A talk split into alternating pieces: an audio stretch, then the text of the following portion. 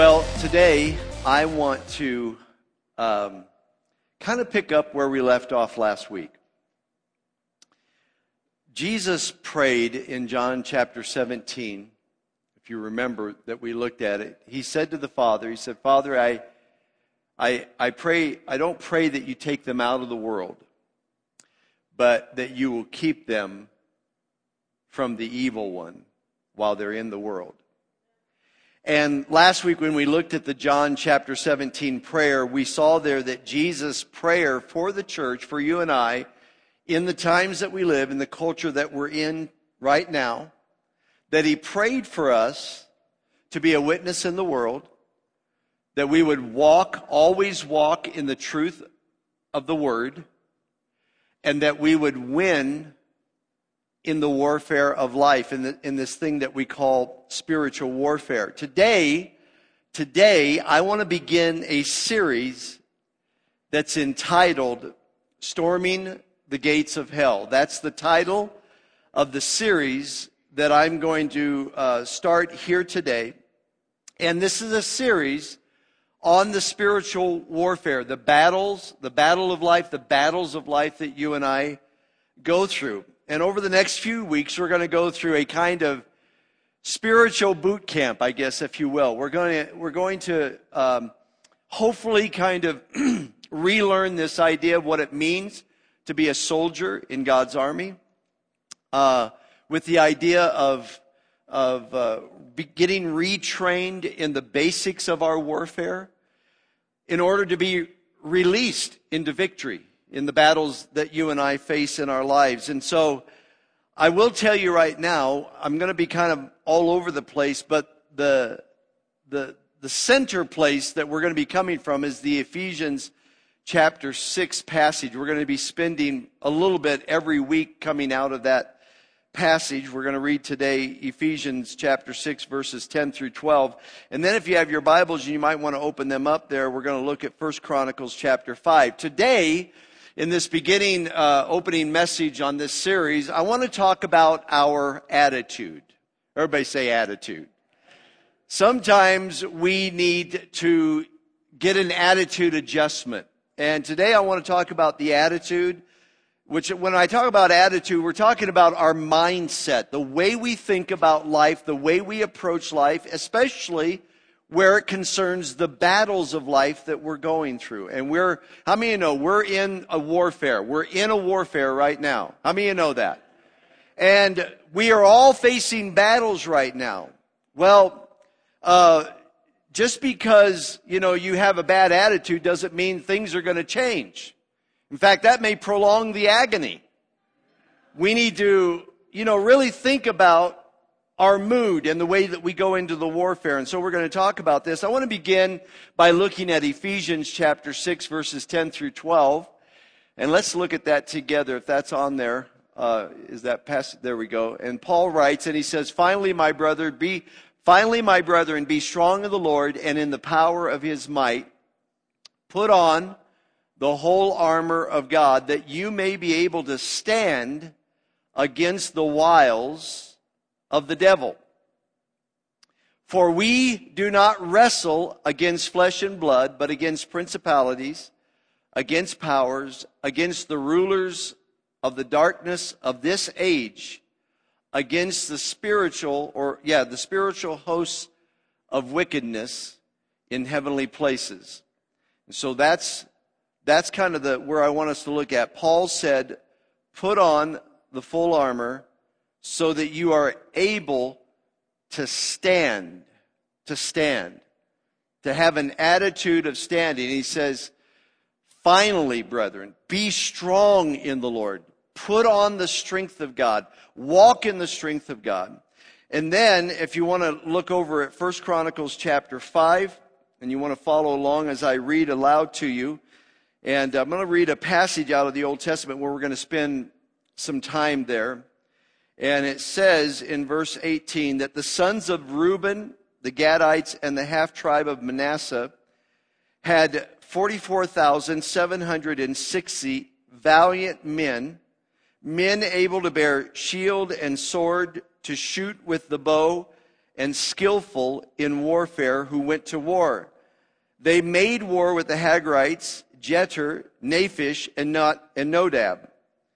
And they were helped against them, and the Hagrites were delivered into their hand, and all who were with them, for they cried out to God in the battle. He heeded their prayer because they put their trust in him.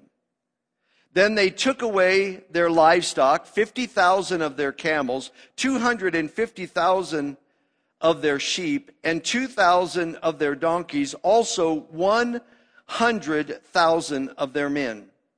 For many fell dead because the war was God's. Everybody say, the war is God's. And they dwelt in their place until the captivity. And so that's the reading of the word.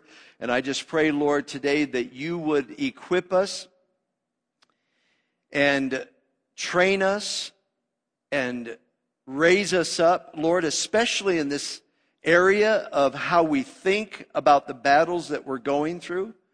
I pray, Lord, that we get an attitude adjustment today in the truth of your word in the battles that we're facing right now. In Jesus' name, and everybody says, Amen.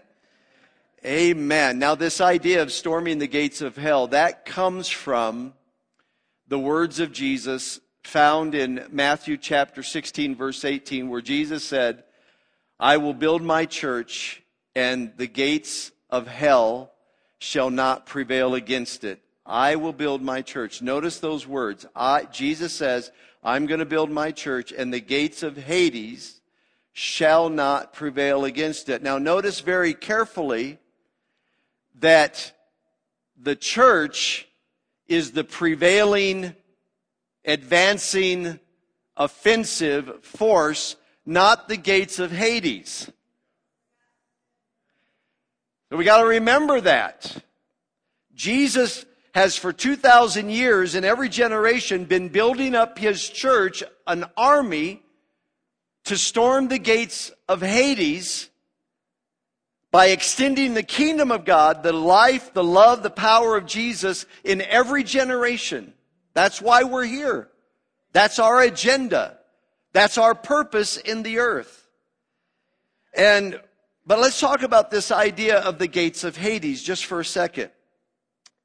What are the gates of Hades? Well, in ancient world, gates were the place of authority. Whenever you would go to a city, at the city gates, the elders of the city would gather there and they would decide decisions. They would make decisions and they would maybe set laws and they would come up with plans for the community. And that was the seat of authority. It would be like our city hall. So if you think about this, how many you know that God has all authority in the earth? Jesus said, All authority be given to me. But Satan is always working to usurp the, the authority of God. And he wants to rob us of the authority that God has invested into us. And when Jesus says the gates of Hades, he's talking about the, where Satan is trying to usurp the authority of God in all of our lives, in our marriages, in our families, in our church, even in society, he wants to set his own agenda that would uh, undo the will of God and the work of God and the purpose of God for every one of us. And when he uses the term Hades, he said, The gates of Hades shall not prevail against you. The, the word Hades in the Old Testament was the realm of spiritual death. Before Christ was raised from the dead, everyone who died went into the realm called Hades, where Jesus went and preached to them, and those who believed were led out of that captivity. And so think about it. What he's saying is the gates is Satan trying to set his own agenda and authority over our lives, and Hades is the realm of death. Satan always deals in death. Jesus deals in life.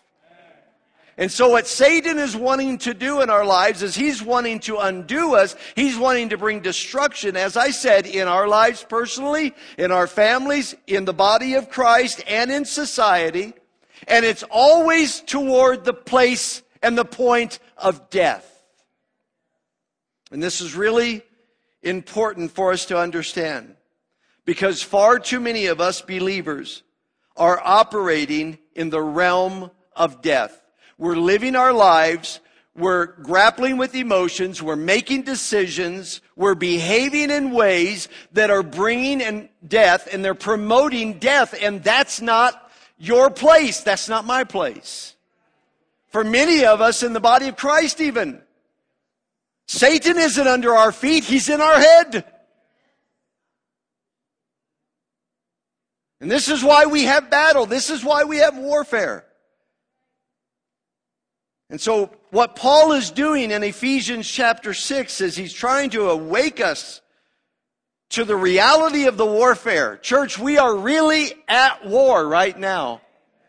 And he's wanting to awake us too to the consequences of that warfare, depending on how I operate in my understanding of the truths of God's word, determine whether I am defeated in life or if I'm walking in victory. And so Paul is not only talk, he's not only wanting to awake us, he's wanting to adjust our attitude. And that's what he talks about when he said, stand. Be strong in the Lord. Stand in the Lord Jesus Christ. Stand in the armor of God. Because I want to tell you something. There are people today, there are some people that are just ignorant of the battle. They just don't, they, they have no understanding, they have no idea that they're in a battle, that they're in a warfare. There's others of us who have become negligent about it. There are still others of us who have stopped fighting because we're weary and worn out because of the warfare. But regardless of how we feel about it, church, it's still real.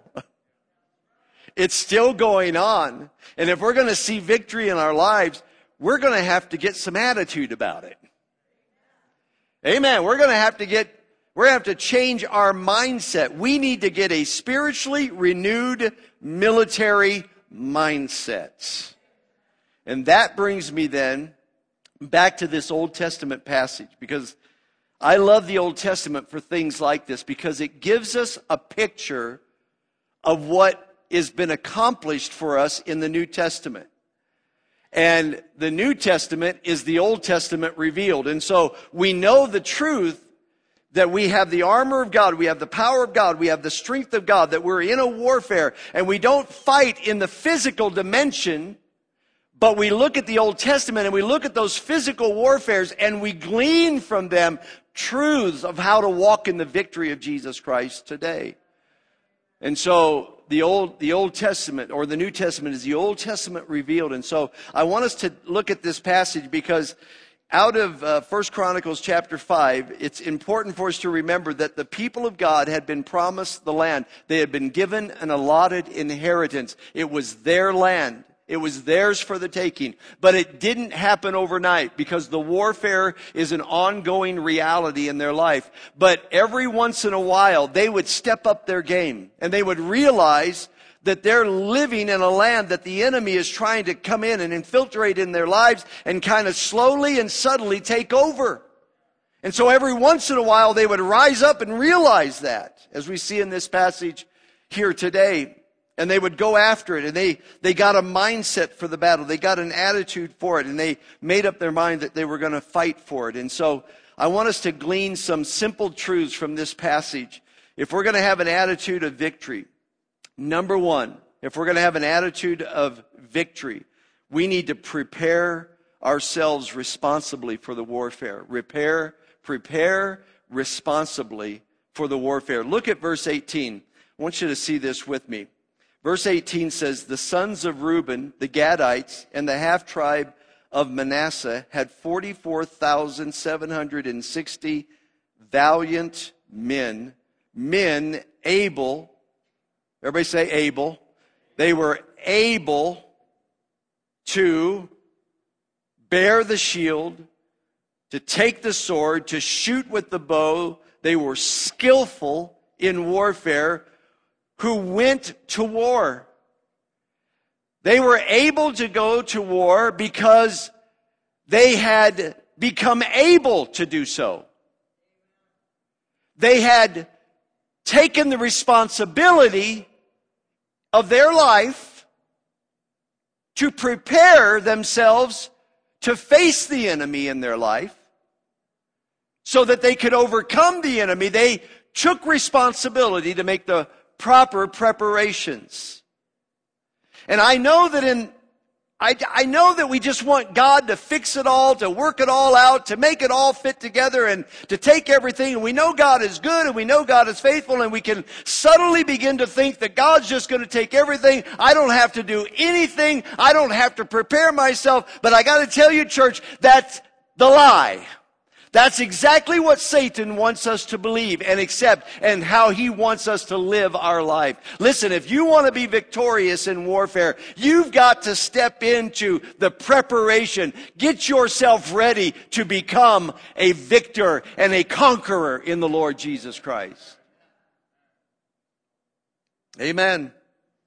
I just want to tell you that these Israelites were born into a warfare. These, tri- these two and a half tribes were born into a warfare that had already existed. They, their fathers and their grandfathers had been fighting this war. And I just want to tell you that you and I, we were born into a cosmic conflict that has been going on for longer than you and I can even begin to imagine. And the designated fight site is planet Earth. God has His kingdom and His will that He wants to advance in, in the, into eternity. And you and I, like these people, were born into a cosmic warfare. You, you might say you were born to be a soldier. You were born for war. Come on now. I can wait all morning if you Amen. You, you and I were born into this. And you know, we don't even realize this until you're born again. Because when you're born again, you start figuring out life isn't just good for some and bad for people. Life is war. And there is an enemy trying to destroy us. And if we're going to be more than conquerors through him, there's some element of preparation on my part to be responsible, to, to up my game. We need to get into spiritual shape, church. It says here that these were valiant men. You know what it means to be a valiant man? It means to be a strong man. It means to be a mighty man. And the word, though, before you get going too fast, that word valiant comes from a, from a Hebrew word, a root word that literally means pain, travailing, do you know that you're not just born strong? You have to, listen, no pain, no gain. To become a valiant warrior in the kingdom of God, there's a birthing, there's a, there's a travailing. You have to apply yourself. Just like when you want to lose weight, you got to go through the pain of saying no to the cake. Come on. To be a valiant, mighty, strong warrior in the kingdom of God means that there's some travailing. To be valiant, I have to travail. There's some work. There's some effort on my part. I got to get myself in shape. I got to stay strong. I got to I got to work myself out. Paul said this in 1 Timothy chapter 4 verse 8. He tell, he told Timothy he said bodily exercise profits little but godliness is profitable for all things, having promise of the life that now is and of that which is to come. Listen, look at that phrase of the life that now is. Listen, God doesn't want you to just get the victory when you get to heaven. He wants you to have the victory in the life that now is. And he was saying, you know, spirit, physical exercise is good and that's great and you get strength out of that and you can do more with that. But spiritually, we need to get ourselves in shape spiritually so that we can truly live in that life that now is. Hallelujah. Come on, can I get a good amen out there? Getting into spiritual shape takes work. It takes consistent training. We need to work ourselves out. And why do we need to do this? So that we are like them, able to bear the shield and the sword and to shoot the bow and to be skillful in war. To be able. You know what that means? They were, they worked at it. They applied themselves on how to use their equipment. They understood tactical warfare. Church, we need to get properly trained in our shield of faith. We need to get trained on how to walk in faith and waver not at the promise of God. We need to work out our faith. We need to learn how to pick up the shield of faith and to walk out into the battle in faith, believing. Beyond the feeling, beyond what it feels like or what it looks like to be like Abraham, who had a faith that wavered not at the promise of God. They were able not only to take up their shield of faith, but they were able also to take up the sword of God's Word, the Word of God. We need to get trained in the Word of God. Now, I love the verse of Scripture that says that God's Word is sharper than any double edged sword. How many of thank God that His Word is sharp? It's a double edged sword. But let me just ask you are you sharp with the Word? Do you know how to handle the Word?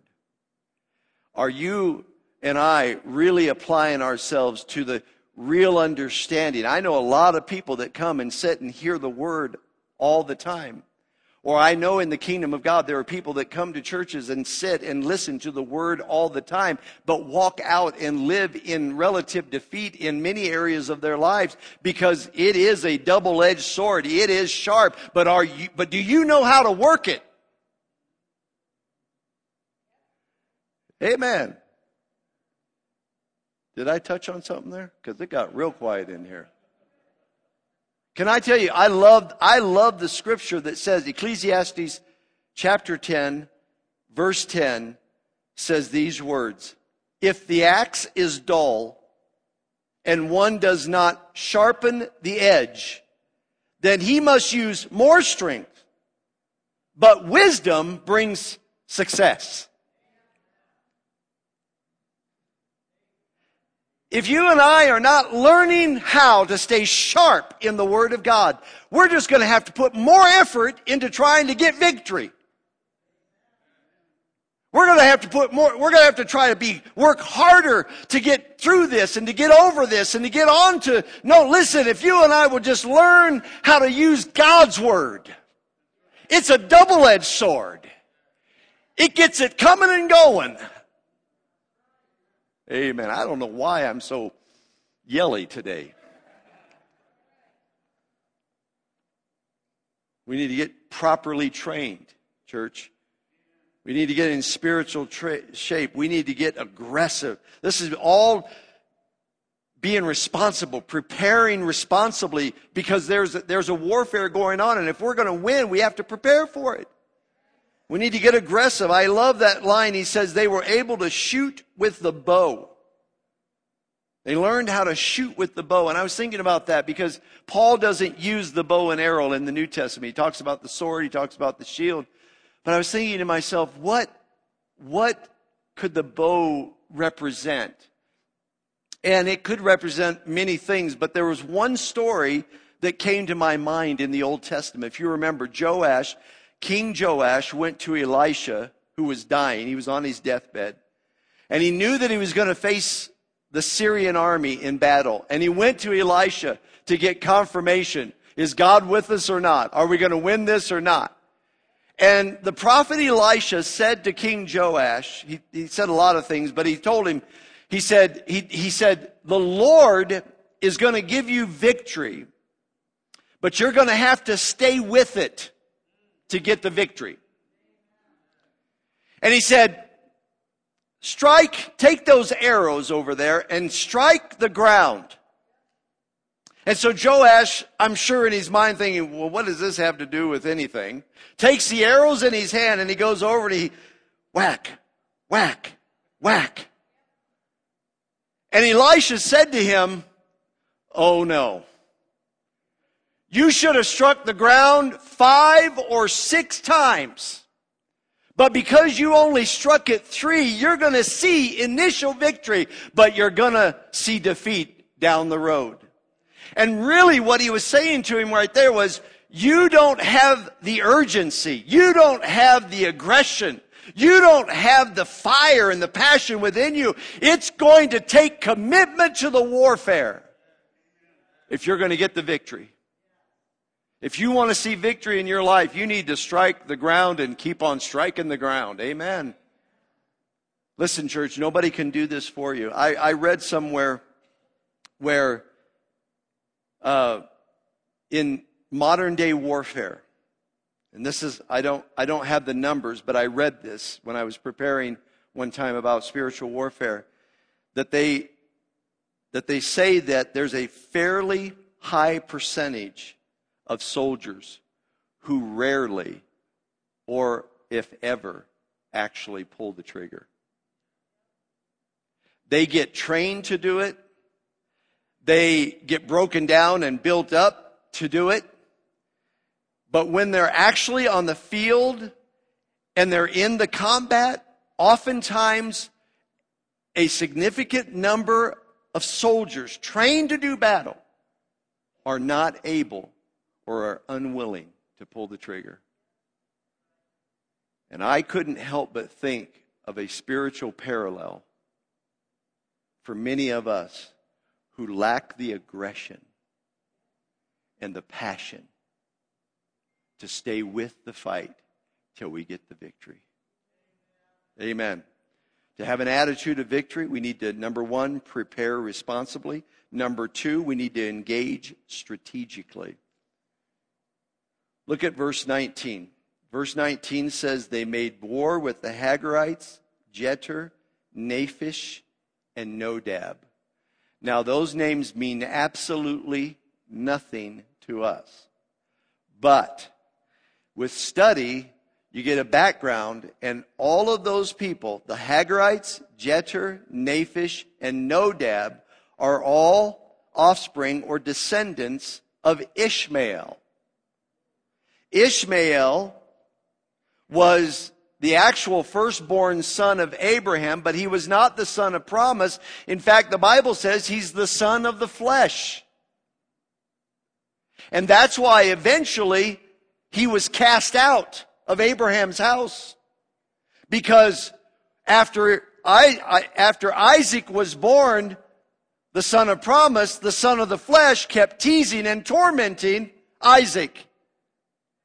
And he was only going to be a hindrance to the promise of God and to the plan of God, not only for Abraham and not only for the nation of Israel, but for you and I. And so God said, now it's time to get rid of the flesh. Woo, come on now. He said, you got to get rid of Ishmael. So that the son of promise, the son of the spirit, if you will, can rise up and become all that God has destined him to become. Paul said, in the New Testament, the flesh and the spirit are in conflict with one another. And here's what happened. Ishmael was cast out, but when Israel went in to take the possession of all that God had for them, you see the flesh creeping back in. You see the offspring. You see the, the grandchildren and the great grandchildren of Ishmael back in the land and always being a thorn in the flesh, so to speak. Being a problem, setting up strongholds, trying to take dominion, try, trying to establish their agenda over and against God's agenda for the nation of Israel. Now I just want to remind us here today, and this is going to be good news. 1 John chapter 3, verse 8 tells us that Jesus came to destroy the works of the devil. Come on. Come on. Isn't that good news? Jesus came to destroy. Can I just remind us all here today that he is a defeated foe? Hallelujah. His days are numbered and he knows his days are numbered. He knows he has but a short time. But that doesn't mean that he's going to give up easily and that he can't take advantage of our passivity because he can. He can try to undo the great things that God has given to us. It's, it's, and that here's what he does. He comes in through a deceiving spirit and he begins to try to establish strongholds that take us captive, to keep us in a cycle of defeat in our lives. Strongholds are those lies that we believe about our emotions, about our bitterness, about our anger, or about our addictions, about the choices we make, about the experiences we've had in our lives, or even about how we believe about what God says in His Word. He twists it. He'll twist it just a little bit, just enough to keep you sick. Come on now.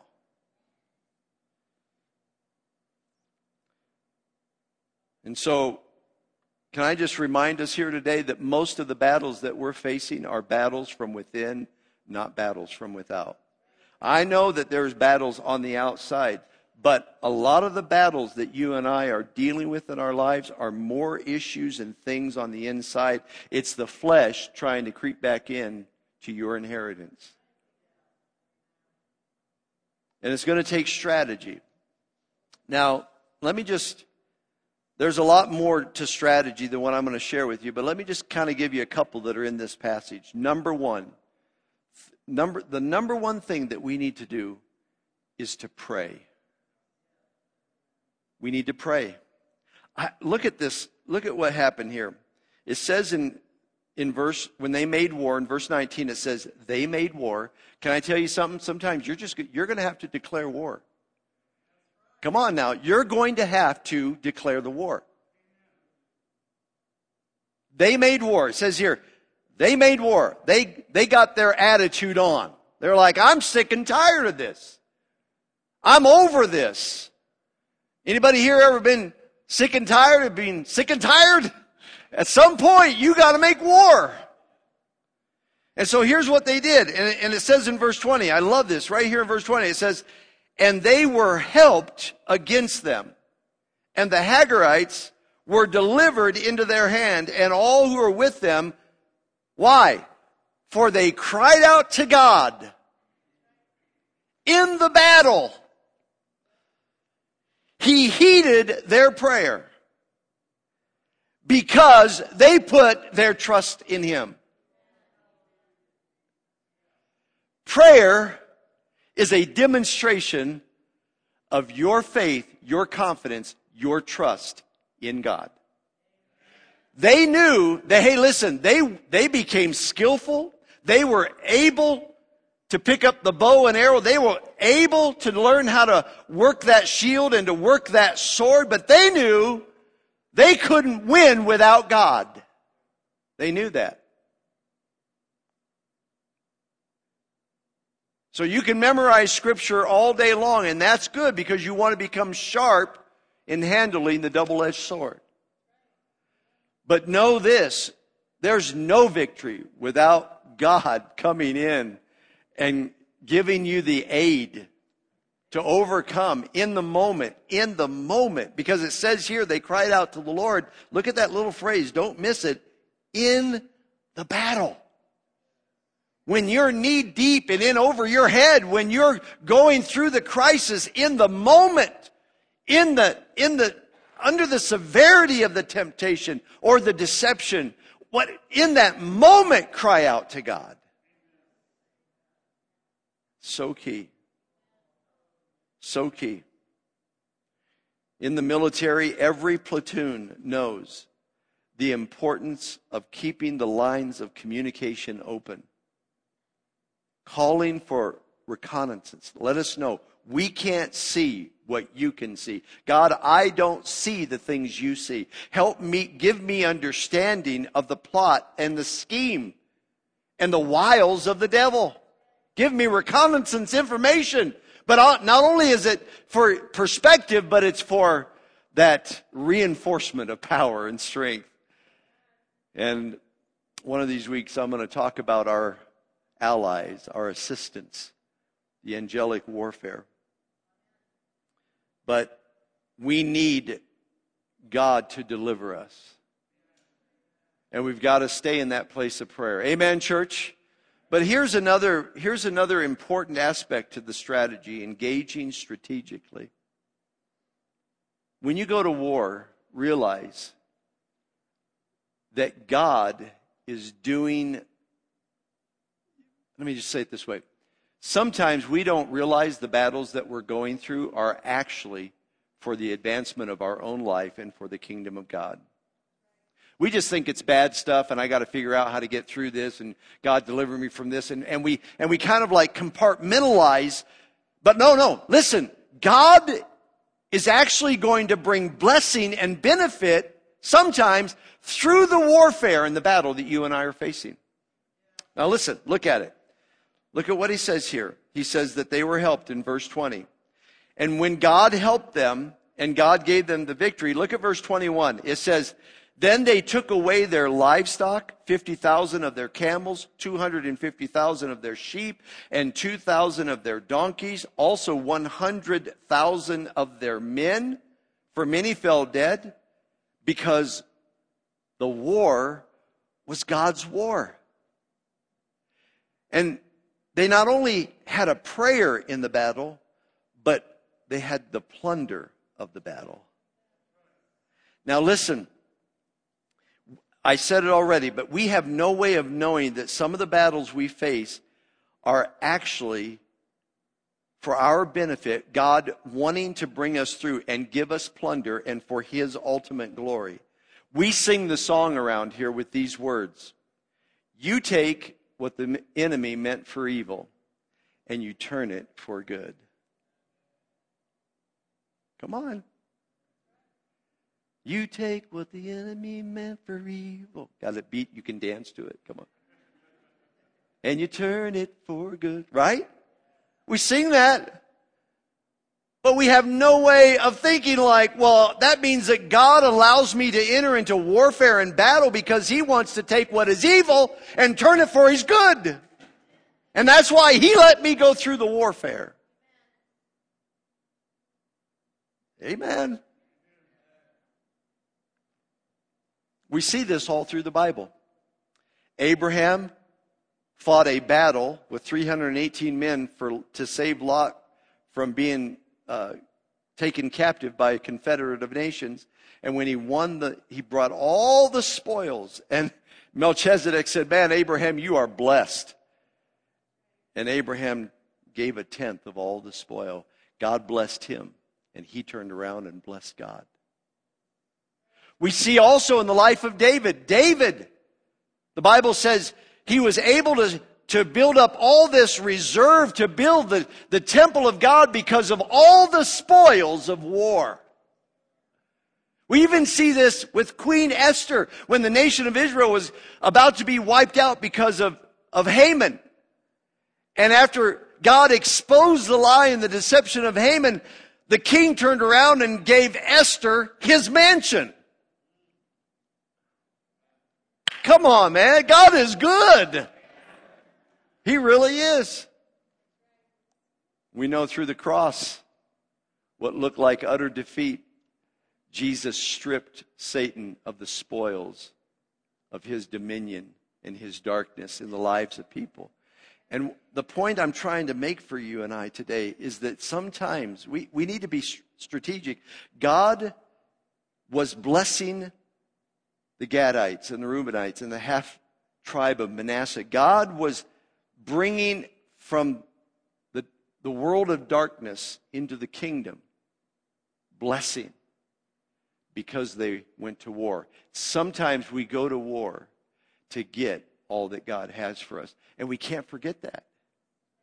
And so God will take the evil that we're going through and then He'll turn it around. And that will become our strongest testimony. And that will have an anointing of delivering power that will help other people find freedom. This is so important to know. When the Bible says we are more than conquerors, I think this is what it means. We are already a conqueror in Jesus Christ, but we're more than that. God gives us the spoils of war. He blesses us through the battle. Amen. And then there's one final thought out of this passage that we have. To have an attitude of victory, we, number one, we need to prepare for pre- prepare responsibly, engage strategically, and number three, we need to occupy faithfully. Now look at verse 22. after all this, it said that the battle belonged to God, the war was God's. And it says they dwelt in their place until the captivity. They dwelt in their place until the captivity. Now, that phrase, they dwelt in their place, means, that word literally dwelt means to sit, to remain, to abide in their inheritance, in their dominion, in their place of authority, in their, in their blessing. The enemy tried to creep in and establish stronghold, which would then water down their commitment and their faith and bringing them into cycles of defeat. But no, they took authority over it and then they occupied the land. Now, that word occupy is a military term. We hear it in occupation. And I, whatever you may think about the military forces of the United States, one of the things that sometimes we in America will tend to complain about is why do we have to police the whole world? Why do we have to police the whole world? Well, I don't know, whatever you think, whether we should be doing that or not, I just want to tell you, there's a lot of parts of this world that are really bad and they're really dark and they could use a little help once in a while. And so it's always good. I mean, in, in especially in, in, uh, very oppressive societies that someone come in and, and try to bring some order in that situation. But putting that aside, in a sense, where it relates to the world, don't you think, here's what Jesus said. He said in Luke, he said, occupy till I come. The word occupy literally means do business, do my business, do my work until I come back. This world is messed up. And in the spirit realm, there's a lot of evil regime. And Jesus has left us in the earth to extend the kingdom of God, to expand the will and the purpose and the agenda of God. And when we get victories in our lives, in our families, in our cities, in our nation, we need to possess it. Not in a physical sense of dominating people, of course not. But we need to we need to have a possessing kind of, an occupying kind of presence in the earth, in the love, the life, and the power of Jesus Christ. That everywhere I go, I'm not here to oppress society, oppress people. I'm here to set the oppressed free. And to do the business of Jesus, to show the love of Christ, to share the truth of God's word, to, to be a vessel where God can empower me and work through me to bring liberty and healing to the world around me. We need to occupy. Amen. We need to, to do this faithfully. I just want to encourage us today. Possess your possessions. Amen.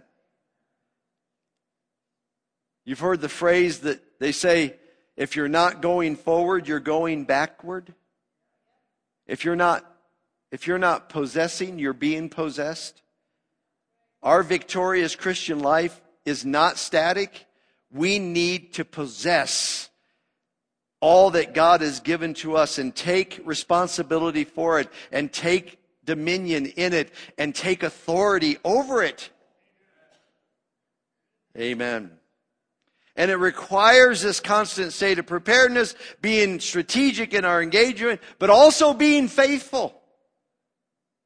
When Paul said, neither give place to the devil, that's not just about make sure you don't do the wrong thing, but we also neither give place to the devil when we're about doing the God thing.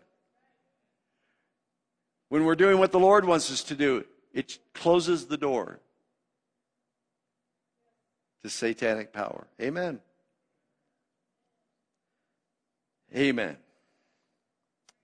Let me also say this on a personal note. I think we should get her to the piano and then I'll shut up. On a personal note, I want to encourage us. I want to just say it this way. Can I say it more personally? Fulfill your purpose. We all love that scripture. We all love that scripture that says that God works all things together for them that love God and are called according to his purpose. We love that. We quote that. Oh, you know, when we're going through a bad time, you know, God's got a purpose and it's just going to work out. You know, whatever's going to be is going to be. But we don't read the rest of the story. The next verse is, and here's the purpose of God. That we, me, you, and our life and our living, our choices, our decisions, our ministries be conformed to the image of Christ. Well, wait a minute. You mean it isn't just about good things happening at the right time in my life? Well, it can involve that, but really, ultimately, the good things come through the transformation of my attitude, of my living, of my activities being conformed to the image of Jesus. Where I think like Christ, I talk like Christ, I operate like Jesus.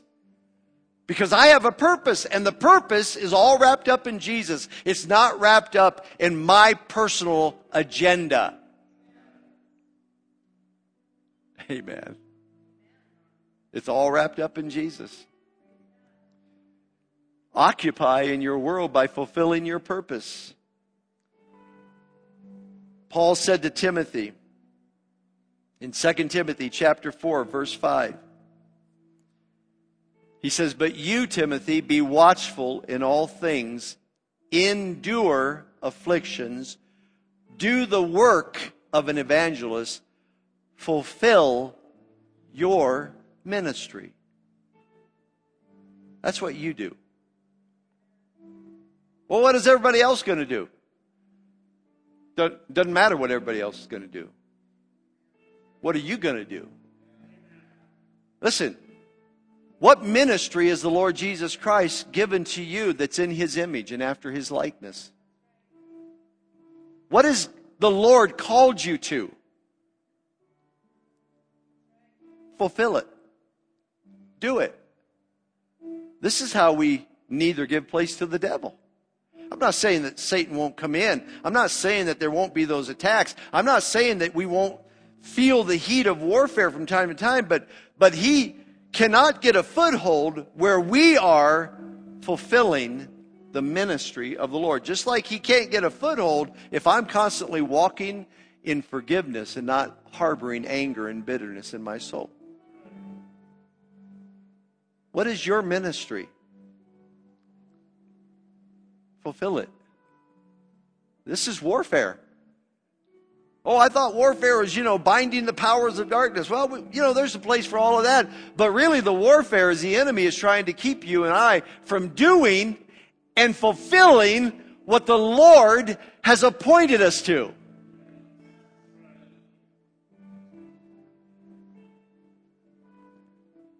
We need to we need to get a new attitude. We need a we need an attitude for the battle. Amen. Let's stand together. Let's stand together. Hey, it's time to declare war. It's time to declare war. Where do you need to declare war? Let's, let's bring this, let's bring this down to us individually. What battle are you facing right now? You need to make up your mind. Make it, make up your mind.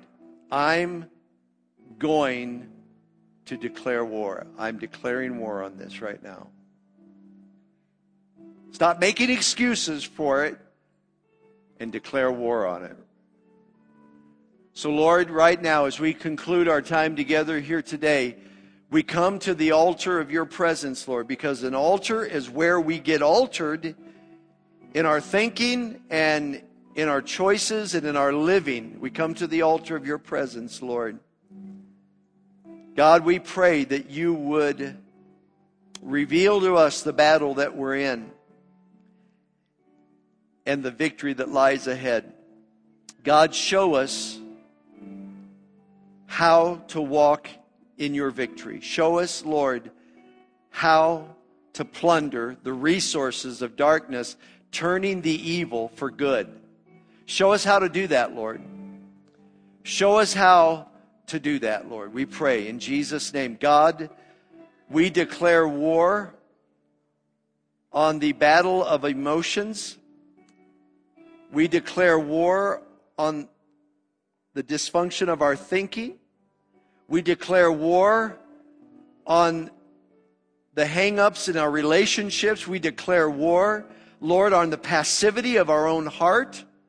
We declare war right now. We are not going to give place to the devil.